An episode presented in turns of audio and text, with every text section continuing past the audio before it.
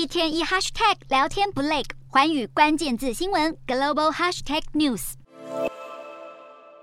好几架拥有当今最强第五代战机封号的美军 F 二十二隐形战机，与可以携带核弹的 B 五十二 H 战略轰炸机罕见同框现身朝鲜半岛上空。这是美军 F 二十二战机自二零一八年五月以来首度部署南韩，为的就是要回应北韩急剧升温的核武与导弹威胁。南韩国防部二十号表示，美国空军这次高调派出驻守日本冲绳县嘉手纳基地的 F 二十二来韩，以及美军 B 五十二 H 轰炸机，联手南韩空军 F 三十五 A 和 F 十五 K 战斗机在济州岛西南防空识别区进行美韩联合空军训练。F 二十二结束军演后，将续留南韩一周，协助南韩空军熟悉新型战斗机的隐蔽程序，提高两国战略资产的联合作战能力。北韩今年累计试射至少六十五枚导弹，创历年来新高，还在本月公开固体燃料火箭引擎以及侦察卫星等研发，升高军事挑衅行径。为了应对北韩威胁，华府上个月在第五十四次韩美安保会议承诺延伸战略部署，强化美军在亚太地区的军力。随后，美军接连出动 B-1B 和 B-52H 等战略轰炸机与南韩空军联合演习，进一步巩固对北韩挑衅的防卫态势。警告北韩，要是继续一意孤行，卯足全力开发核武、试射洲际导弹飞弹，势必将迎来美韩联军的沉痛反击。